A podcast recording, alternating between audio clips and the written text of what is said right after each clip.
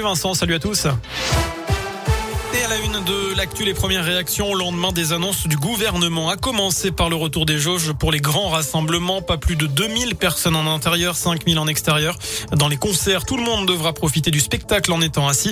Le rappeur Orelsan va annuler les premières dates de sa tournée qui devait commencer mi-janvier.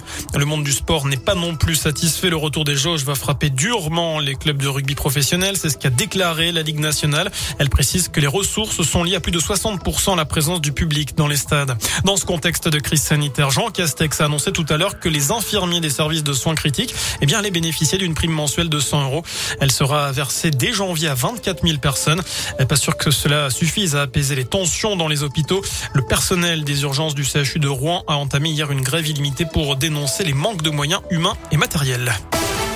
Dans le reste de l'actu, retour sur cet accident de la circulation ce matin dans la Loire, plus précisément sur la départementale 7 à hauteur de Saint-Vincent de Boissé. Deux véhicules sont entrés en collision. Un choc très violent. Selon le progrès, l'une des conductrices âgées de 36 ans a été transportée à l'hôpital de Rouen dans un état grave. Et puis toujours dans la Loire, un cheval a été percuté ce matin par une voiture. Ça s'est passé sur la commune de Précieux, là aussi sur une départementale. L'animal a dû être euthanasié. La circulation a été coupée pendant l'intervention des secours. Cet appel à la vie vigilance en Haute-Loire. Les gendarmes constatent en ce moment une recrudescence de cambriolage, notamment entre 16h et 20h et la nuit entre 23h et 3h du matin. Les forces de l'ordre invitent à composer le 17 en cas de véhicule ou d'individu suspect.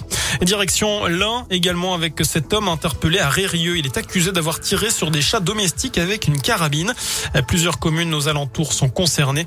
Le suspect avait été identifié début décembre et retrouvé grâce à une balise GPS intégrée au collier d'un chat victime des tirs. Le mis en cause a avoué les il sera présenté à la justice en juin prochain. Une mosquée de Beauvais dans l'Oise fermée pendant six mois pour incitation à la haine. Il reprochait à l'un des imams qui y officiait d'avoir notamment fait l'apologie du djihad. D'après le ministère de l'Intérieur, il y aurait 2623 mosquées et salles de prière en France. Et parmi ces lieux de culte, 99 soupçonnés de séparatisme ont été contrôlés au cours des derniers mois. Par ailleurs, Gérald Darmanin s'est exprimé tout à l'heure sur Twitter. Il apporte son soutien aux musulmans suite à la dégradation de la salle de prière de Lamur, c'est dans le sud Isère. Ces actes odieux sont contraires aux valeurs de la République. Fin de citation.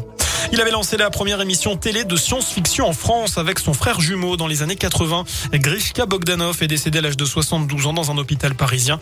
Dans un communiqué, sa famille précise qu'il s'était paisiblement entouré de l'amour de sa famille et des siens. Enfin, en sport, des cas de Covid au sein de l'équipe de France de handball, alors que l'Euro 2022 doit commencer le 13 janvier. Huit joueurs, dont Nicolas Karabatic, ont été infectés par le Covid et isolés. Voilà pour l'essentiel de l'actu sur Radio Scoop. Passez une excellente fin de journée. Le prochain point avec l'info dans une demi-heure. À tout à l'heure.